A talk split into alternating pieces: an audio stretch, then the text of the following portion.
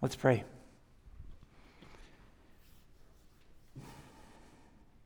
Well, Father, we thank you for your word. Uh, God, we thank you that it is a place where we can hear what we need, even if it's not what we want. God, we thank you for being a God who continues to teach us. So, Lord, we ask that your spirit would make us receptive. Lord, that we would behold you and your goodness, that we would see Jesus and give him the praise that he deserves. Lord, we love you, and it's in Jesus' name we pray. Amen. Well, I was, uh, I was grieving with some folks a couple of weeks ago about the fact that baseball season is over. But I looked it up, and, and you can take heart. There's only there are only 129 days left until opening day, so it's going to be okay, guys. We can do this. Uh, but it's hard for me to, to think about baseball right now without a good deal of disappointment. Uh, the teams closest to us in proximity, uh, we've got the Angels, who, despite having two of the best players in the league, perhaps two of the best players in history, they haven't made the playoffs since 2014. Lord, help them. And then there's the Dodgers. In the last three seasons, they have won over 100 games. But in the last two, they haven't made it pl- past the first round of playoffs, losing this year to the Diamondbacks in three games. And I think there's something that's, that's more disappointing about the Dodgers than the Angels, because there's no hope with the Angels. Right? With the Dodgers, there's some hope, right? They were, they were on top. They were dominant all season, and then when it came down to it, they fell apart. And after this season, I consoled myself by, by looking up some other major flops in sports history. It, it made me feel better. Um, so I read about the Warriors' loss to the, to the Cavs in the 2016 NBA Finals. Uh, the Warriors had a record breaking season, winning 73 games that year, only losing nine. Um, they were even ahead in the NBA Finals, three games to one, and still managed to lose the title. Then there was the Patriots Super Bowl loss to the New York Giants in 2008. You may remember that one. Uh, the Patriots were on the verge of completing a perfect season. They went into the Super Bowl 18 and 0. If they won the Super Bowl, they would have been the first team to win, or excuse me, to have a perfect season since the 1972 Miami Dolphins. But they choked. It was tough. Anyway, reading about that made me feel a little bit better about my Dodgers. Now, why bring any of this up, you may be wondering, and it's understandable. Well, I think part of the value of sports is that they are a microcosm of life, right? The joy, the sorrow, the drama, right? What we see on the field or the court, it mirrors in a contained way many of the things that we experience in the real world and the progression from prosperity to the pit is one of those things. Right? Many of us have experienced this. Right? Moments or seasons when we feel as though we are on top, as though we are unshakable, only to see that the mountains that we've erected are just crumbling around us. And that's something that we observe here in this text. Psalm 30, ultimately, it's considered by many to be a psalm of thanks. In this text, David stands on either side of some great trouble, some great distress, and he thanks God for his rescuing work. And there's a progression that's evident here. Right, after the initial praise that we see in the first five verses, we move from prosperity to the pit, but then ultimately to praise. Now, while David is in the pit, and important for us, while David is in the pit, he learns some important things about God, about his rescuing work, and about his ability to turn awful events and use them for good. Psalm 30 may thank God for a specific rescue in a particular instance in David's life, but it also may just reflect back on his whole life or season of life.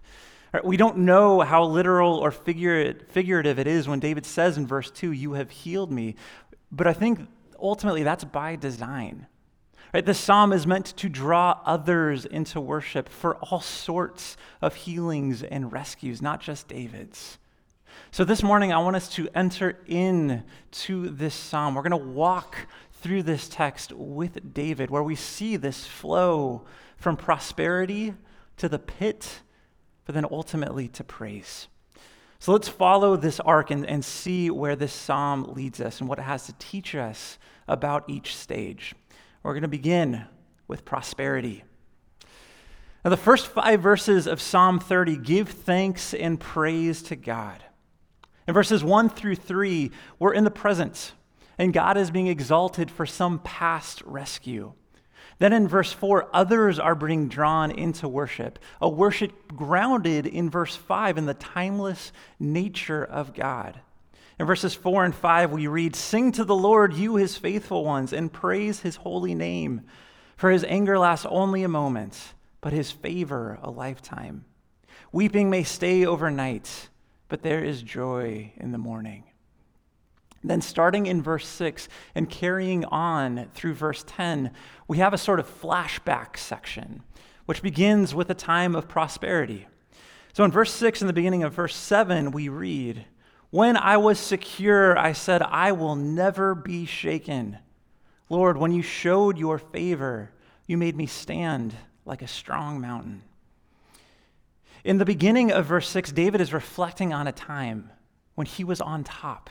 Right? Everything was going his way. He was secure. And the word translated secure is the Hebrew word shalwa. It could also be translated prosperity but it's used in a different way in a, in a, few other places. So, for instance, in Proverbs 132, it's translated as complacency. There we read, For the apostasy of the inexperienced will kill them, and the complacency of fools will destroy them. The word translated complacency is the same word in our text, shalwa. David here is reminiscing about a time when he was secure, he was comfortable. And this security and comfort led him to make a foolish boast, saying, When I was secure, I said, I will never be shaken. See, this shows a fundamental misunderstanding on David's part of the way that the world and prosperity work. So, how should we think about prosperity in this age? Well, on the one hand, we should see it as a gift. Where does David's security and prosperity come from? It comes from God. Look at verse 7. Lord, when you showed your favor, you made me stand like a strong mountain. God was the one who made David prosperous. His prosperity was a gift, it was a real, tangible blessing. It was a gift, but it was not the gift. And because it is not the gift, it's fragile. And I think we've all seen or experienced this in our lives, haven't we? Times where we feel on top, but it doesn't stay that way forever. Good things that are wonderful while they last, but they don't always last. Our good times are often shaky. And so it is foolish for us, as it was for David, to grow proud in prosperity. What should God's favor have accomplished in David's heart? It should have evoked gratitude. He should have thanked God for what he had instead of slowly swelling with pride about the gifts that he's received. I heard one pastor describe prosperity in this world as both a gift for which to be thankful to God, as well as a test in which to renew trust in God and not self. And verse 6 seems to be a sort of confession from David about his mishandling of prosperity. What, what we read in verse 6 when I was secure, I said, I will never be shaken. This is pride talking. Prosperity moved David to swell with pride, to think that his strength is what got him what he was now enjoying, and that his strength would be what sustains him to the point where he will never be moved. He grew numb to the truth that it was God that had established him like a mountain. And he also appears to be neglecting the fact that God is able to make mountains crumble. So if you are in a season of seeming strength and prosperity this morning, Psalm 30 is a reminder to you to give thanks and to humble yourself. Thank God for the goodness in his provision. Acknowledge his kindness in the midst of your unworthiness. Do not boast as David did, thinking, I will not be shaken. Because just about everything in this world is pretty shaky, isn't it? We are fragile. Our political stability is fragile. Our economy is fragile. Our health is fragile. Peace is fragile. Experience and history have shown us that truly nothing, nothing is too big to fail. Take the Roman Empire, for example, which apparently, in, which apparently many men spend an inordinate amount of time thinking about. Um, in recent months, there has been a social media trend in which women have asked the men in their lives about how often they think about the Roman Empire. Uh, there's, a, there's an article in the, in the Washington Post about this exact thing. And apparently, nearly 2,000 years after its fall, the Roman Empire crosses the minds of a good number of men on a weekly or even daily basis, much to the confusion of the women in their lives. Uh, there's a, a, video that went viral in which a woman asked her fiance, you know, how often do you think about the Roman Empire? And he like quickly responded three times a day. And she's like, what? Explain yourself. And again, very quickly, he said, well, there's so much to think about. So they built an entire world dominating society. It's like, fair point. But even now, and I mean, to his point, even now, a couple of millennia later, we are able to still go and visit Roman artifacts. We can see things that the Romans actually built. But when we go and we visit something that the Romans have built, what is it that we're visiting? We're visiting ruins. Everything ultimately crumbles. No degree of prosperity makes us immune to falling. And we need to remember that when we are prosperous. We need to remember that God is the benefactor. So we should humbly thank Him, not presume that our security is unshakable. Everything in this life is subject to crumbling, subject to shakiness, subject to decay. And it's sometimes God's desire to do his most important work on us and in us when things come crashing down around us. God does powerful work in the pit. So now let's turn our attention to the pit. I want to read uh, from the end of verse 7 through verse 10 now. When you hid your face, I was terrified. Lord, I called to you. I sought favor from my Lord. What gain is there in my death? If I go down to the pit, will the dust praise you? Will it proclaim your truth? Lord, listen and be gracious to me. Lord, be my helper. Well, despite David's boasting and his confidence in himself, he eventually ended up in the pit. He was shaken. His mountain, despite how strong he thought it was, his mountain crumbled. And I think we learn a couple of important things from David about how to handle our own experiences in the pit. First, we see him being real about it. David doesn't use euphemisms about the situation that he's in. He's not just in a rough patch, he's not in a rebuilding phase. Now, God has humbled him, God has humbled David, and he allows himself to be humbled. He is real about what he is experiencing. All right, look at verses 2 and 3. Lord my God, I cried to you for help and you healed me. Lord, you brought me up from Sheol. You spared me from among those going down to the pit. David was in a position in this text where he thought everything was lost. And he was real about it. He was real about his hardship and his pain. And I don't know about you, but I take great comfort in the emotional honesty that we see demonstrated by so many biblical authors. When life is bleak, when situations are desperate, our instruction as believers isn't to pretend as though reality is otherwise. No, the Bible invites us instead to be honest, to be real. When the sky is falling, our instruction isn't to smile and say, Well, I must be getting taller, because look at where the sky is at. No. That's not our instruction. Instead, we cry out to God. We're real about what is happening, and we put our trust in Him. I listened to a story a while back uh, from the podcast Invisibilia, and it was, a, it was a story about pain. The title of the episode was called The Fifth Vital Sign. And it pointed out how now, when you visit a doctor, in addition to the four primary measurable vital signs your blood pressure, pulse, temperature, and breathing you're now asked about your pain. And you're often asked to score it on a scale of one to 10. How would you rate your pain? Well, pain wasn't seen as a vital sign until the mid 1990s. And there are some folks who don't see the attention given to pain as a particularly hopeful thing.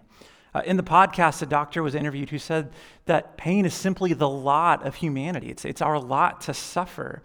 And that part of being human is, is learning to live with pain, live through pain. And if we pay undue attention to it, he says that it has a tendency to grow. Well, the main issue that the podcast was exploring was something that they referred to as an epidemic of pain. It's a real problem that many uh, young girls in particular are facing. Apparently, there are thousands of young girls acro- around the country who are battling debilitating chronic pain without a clear physiological cause. So the question was what are we supposed to do about this pain? And the question was initially posed as though there were two options. One, we accept it as the fifth vital sign. We focus on and treat it, exploring it wherever it takes us. That's option one. Or two, we go back to the way of previous generations, the way that they handled pain. We, we ignore it, we push through it, we grin and bear it. Those are, the, those are the two options presented to us, or so they thought initially. Well, the conclusion that they came to didn't fit into that false dichotomy. Uh, one group of doctors found that part of the key to effective treatment was to acknowledge the pain in addition to the many emotions that accompany it. But it was also important to know when and how to push through it, to understand that pain isn't ultimate. And I think we see a similar tack taken in the Bible. In Scripture, we have example after example where pain, hardship, the pit are talked about and taken seriously. And we learn that we don't move on, we don't grow, we don't get out of the pit by ignoring reality. David acknowledges where he's at, he acknowledges how desolate he feels. And so should we. So we learn from him that we need to be real about what it is that we're facing. But another thing that we learn from his example is his comfortability with being in need. David is stuck. He is helpless. He cannot rescue himself. And so he calls out to the one who is able to help and to heal. David isn't uncomfortable with being needy, and neither should we. The pit is real, life is often hard. But just as prosperity isn't ultimate, neither is the pit. Our God is able to heal. He is able to redeem even our most terrible experiences, turning them into opportunities to praise.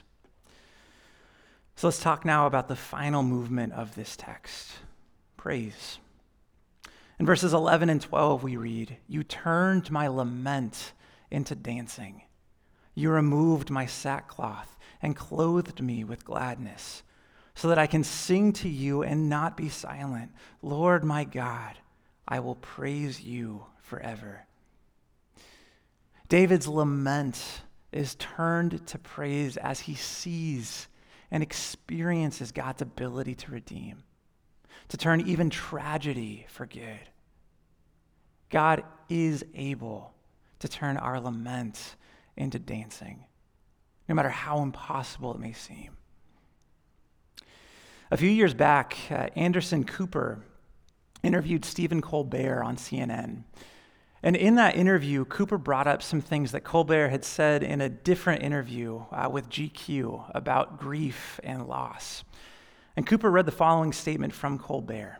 Colbert said, What punishments of God are not gifts? And Cooper went on to ask, Do you really believe that? Well, that statement from Colbert, what punishments of God are not gifts, it's taken from Tolkien, who wrote the following statement in a letter to a woman had who had inquired about his work. This is from Tolkien. He said, A divine punishment is also a divine gift, if accepted, since its object is ultimate blessing. And the supreme inventiveness of the Creator will make punishments, that is, changes of design, produce a good not otherwise to be obtained. Colbert, who's a devout Catholic, understands God's ability to turn mourning into dancing. And so he's able to say that he has come to love the thing that he most wish hadn't happened. That was another statement that, that Cooper had questions about. It took him aback. And the thing that, that Colbert wished hadn't happened was the tragic death of his father and two brothers in a plane crash when he was just 10 years old. So again, Cooper asks him, Do you really believe that? That divine punishments could also be divine gifts. And Colbert says, Yes. And he explains that it doesn't mean that he wants the tragic events of his life to have happened. No, he wants the opposite. But he explains that he knows that it's a gift to exist, and with existence comes suffering, and there's no escaping that. And what makes this kind of suffering and loss a gift? Well, Colbert says so, what do you get from loss? You get awareness of other people's loss, which allows you to connect with that other person, which allows you to love more deeply and, to understand what it's like to be a human being. He goes on to say, In my tradition, the greatest gift of the sacrifice of Christ is that God does it too. So then you're really not alone. God does it too. In verse 3 of our text, David praises God, saying, Lord, you brought me up from Sheol. You spared me from among those going down to the pit. What David is saying here is figurative, right? Because David didn't literally die or go down to the place of the dead. Tragedy struck. He felt as though all was lost, but that wasn't in fact the case. But Jesus, the Son of David, did. He didn't spare himself from any of life's tragedies. Instead, he dove headlong into them. Jesus faced abandonment, he faced ridicule, he faced persecution, heartache, suffering, and ultimately death. He went down to Sheol. He spent three days in the pit. Why? For us. We're told in Hebrews 12, 2, for the joy that lay before him, he endured the cross, despising the shame, and sat down at the right hand of the throne of God. The joy that was set before Jesus, friends, was us. It was our salvation. Jesus subjected himself to everything that we face so that we could be with him, so that we can know that we are truly not alone. Now, if we're still inclined to ask the question, why does God allow evil and suffering to persist? Why does he turn his face away from us as he did from David in verse 6? I think the call, friends, is to look, is to look to the cross. We're not told there what the specific answer is, but we do know what the answer isn't. As Tim Keller writes, it can't be that he doesn't love us.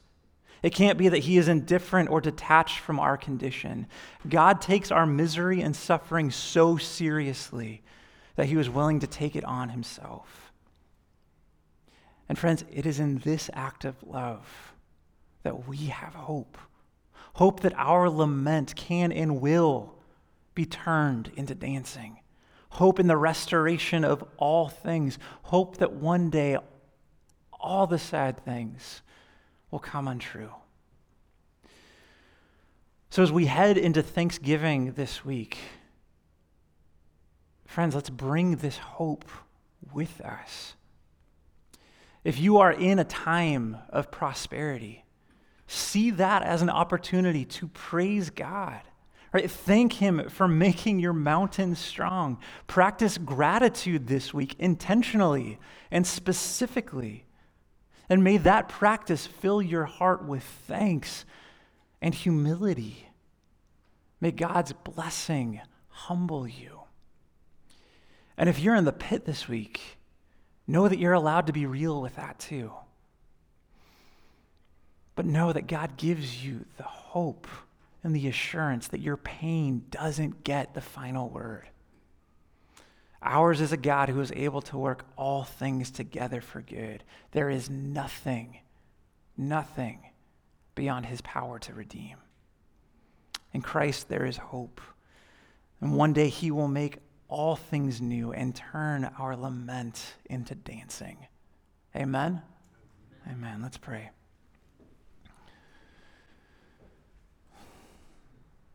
Father, this morning we thank you for the truth of this text. That you, God, you, God, are good. And you are powerful. And you are able to work all things, even the most terrible things. You're able to use those things for your good purpose. That you, God, can turn our lament into dancing. Lord, we pray that we would hang on to this truth this morning and throughout this week. Father, we pray that you would fill our hearts with gratitude for your goodness when we experience it and for your faithfulness when we're in the pit. Lord, give us hope and help us to see Jesus. And it's in his name we pray. Amen.